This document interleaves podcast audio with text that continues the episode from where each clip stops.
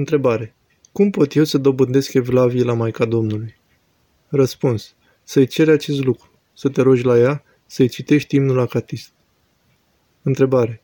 Părintele îmi spunea că e bine să ai un singur duhovnic și să te rogi să auzi cuvânt de la Domnul prin el. Doar că duhovnicul, nefiind la îndemână așa des, eu mai întreb și pe alții când e ceva mai urgent și nu vreau să risc să înțeleg greșit, deși ideal ar fi să te ții de un singur duhovnic. Răspuns. Da, părintele tău duhovnic surprinde un anumit aspect. Însă totuși trebuie să existe un anumit consens. Desigur că idealul este să te ții de un singur duhovnic, însă acest lucru nu este posibil uneori. Întrebare. Când citim Acatisul Maicii Domnului, este suficient să citim doar rugăciunile începătoare înainte, Împărate Ceresc, Preasfântă Treime, Tatăl nostru, și să începem direct cu condacile și icoasele, fără rugăciunea de la final, ca să nu lungim acatistul, ci să îl esențializăm ca astfel să-l putem citi și de mai multe ori într-o zi, când timpul permite? Răspuns. Da, se poate astfel, în funcție de timpul fiecăruia. Nu trebuie însă să ne lenevim. Întrebare. Este bine să ascultăm rugăciunea lui Isus înregistrată în timpul lucrului la calculator? Realizez că nu poate înlocui rugăciunea făcută în mod corespunzător, dar conferă un cadru duhovnicesc, cred. Răspuns. Da, ajută, dacă nu te distrage de la ceea ce faci. Întrebare. Problema cu uitatul la știri e că după aceea încep să judeci. Personal eu nu mă uit la știri și știu aceleași lucruri pe care le știu oamenii care își pierd timpul acolo. Cea mai bună sursă de știri sunt ziarele de la chioșc sau online. Răspuns. Cea mai bună sursă de știri e rugăciunea, legătura cu Dumnezeu. Altfel, orice am face, tot întunecați rămânem. Întrebare. Adică extraterestrii ca în filme și cum le promovează statele sunt demoni? Totuși nu excludem că există în formă de bacterii, să spunem? Răspuns. Da, sunt demoni, adică îngeri răi. Dincolo de demoni mai sunt și îngeri buni. Însă îngerii buni, datorită stării noastre păcătoase, nu au contact așa de mult cu noi. Îngerii nu sunt ca bacteriile, ci ca sufletele. Sunt ființe spirituale. Întrebare. Dați-ne un sfat în legătură cu această perioadă grea. Dacă se va aproba certificatul verde, mulți nu ne vom mai putea asigura pâinea cea de toate zilele. Pe lângă asta, oamenii vor fi forțați să se vaccineze pentru a putea cel puțin mânca. Răspuns. Să ne rugăm. Trebuie să ai contact nemijlocit cu Dumnezeu. Numai astfel vom rezista, indiferent ce soluție vom alege. Degeaba ne gândim. Nu merge. Trebuie să ne rugăm. Întrebare. De ce în privința vaccinului există păreri din partea oamenilor înduhovniciți atât de diverse? În unele țări occidentale, vaccinarea parcă nu a divizat așa tare oamenii ca la noi.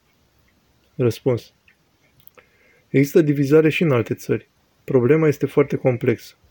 Ca orice medicament are reacții adverse, însă iarăși se spune că face bine în anumite cazuri, iar cei ce îl susțin spun că beneficiile sunt mult mai mari decât posibilele reacții adverse.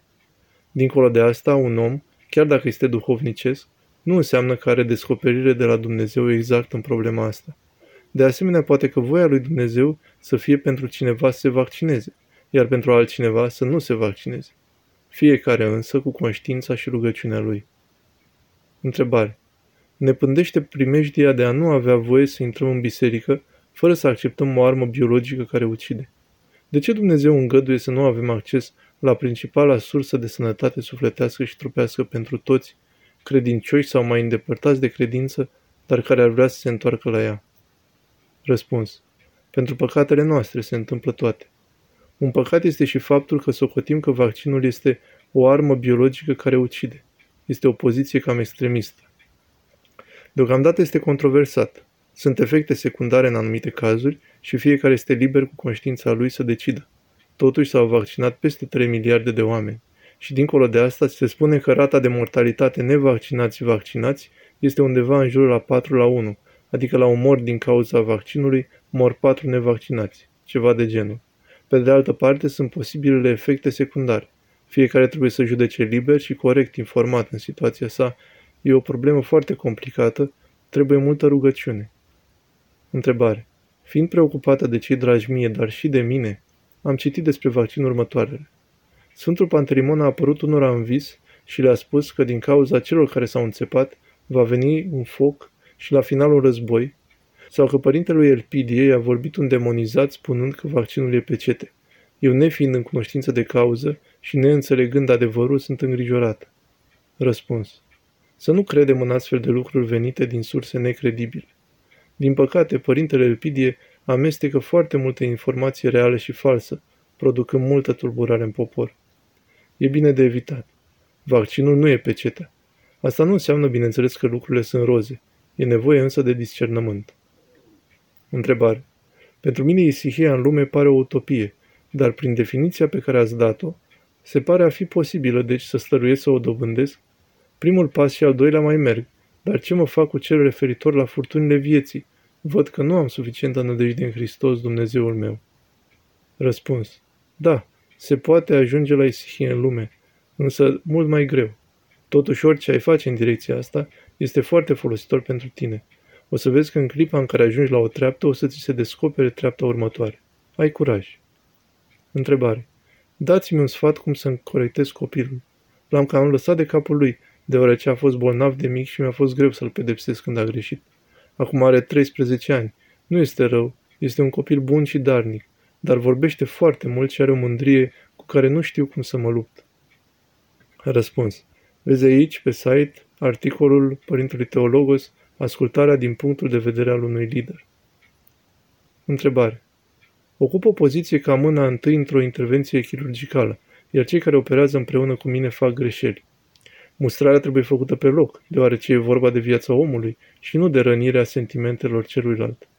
Cum procedez astfel încât să evit să mă tulbur din pricina neajunsurilor celuilalt, dar totodată să îl și educ în direcția corectă?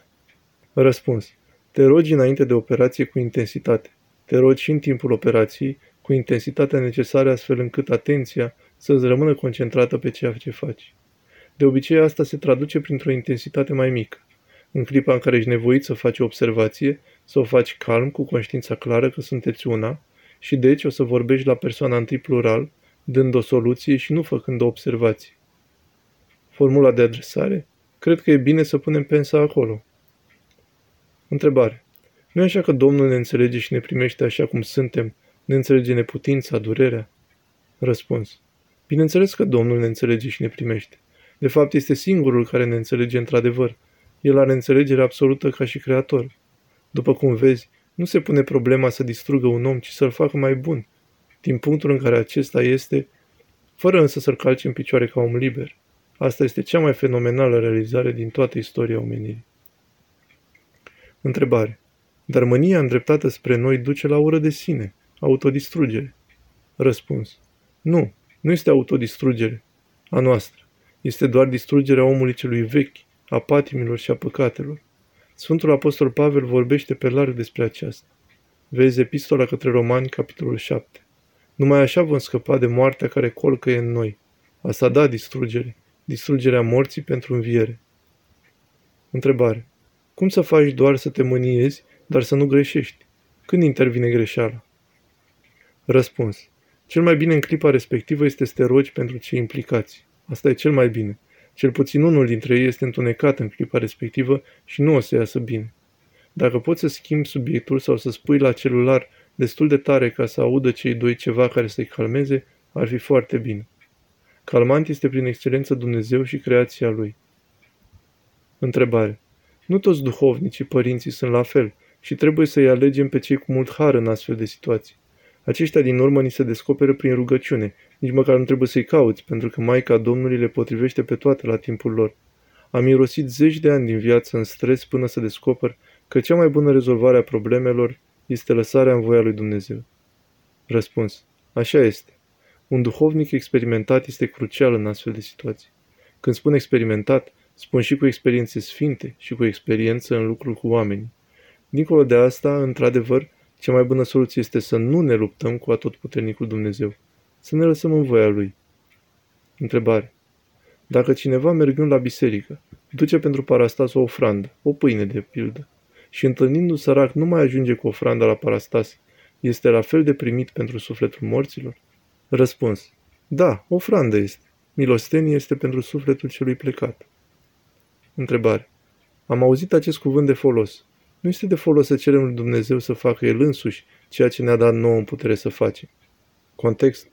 Evanghelia când i s-a cerut să împace pe doi. de la avere și a răspuns ceva de genul Cine m-a pus judecător între voi? Răspuns. Da, bineînțeles. Conlucrarea noastră cu Dumnezeu este esențială pentru mântuirea noastră. Să nu ne fie rugăciunea expresia alenei. Întrebare. Eu aș propune să vorbim și de mânia sfântă, mai ales că mulți creștini nu o cunosc și o confundă cu păcatul. Știm că mânia sfântă este plăcută lui Dumnezeu. Vezi Sfântul Nicolae și Arie, care a primit un dos de palmă zdravă. Moise când sfarmă tablele legii, Mântuitorul în templu, etc. Răspuns. Am amintit-o parțial în clip. Dincolo de asta, să știi că episodul cu Sfântul Nicolae și Arie nu este adevărat. E o legendă apărută prin zona Veneției în secolele 14-16, în care apare pentru prima dată că Sfântul Nicolae ar fi pălmuit un arian, după care aceasta evoluează în timp și ajunge ca Sfântul Nicolae să pălmuiască chiar pe Arie.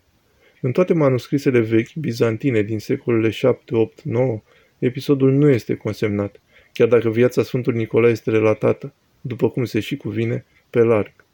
În cazul lui Moise, Sfinții Părinți nu exclud să fi fost mai degrabă un gest de revoltă. La Mântuitorul, într-adevăr, era vorba de râvna cea sfântă, râvna casei lui Dumnezeu. Însă acest lucru, după cum am mai spus, trebuie făcut numai de cei desăvârșiți și nu de noi cei începători, care în loc să războim pe draci, ajungem bagiucura lor.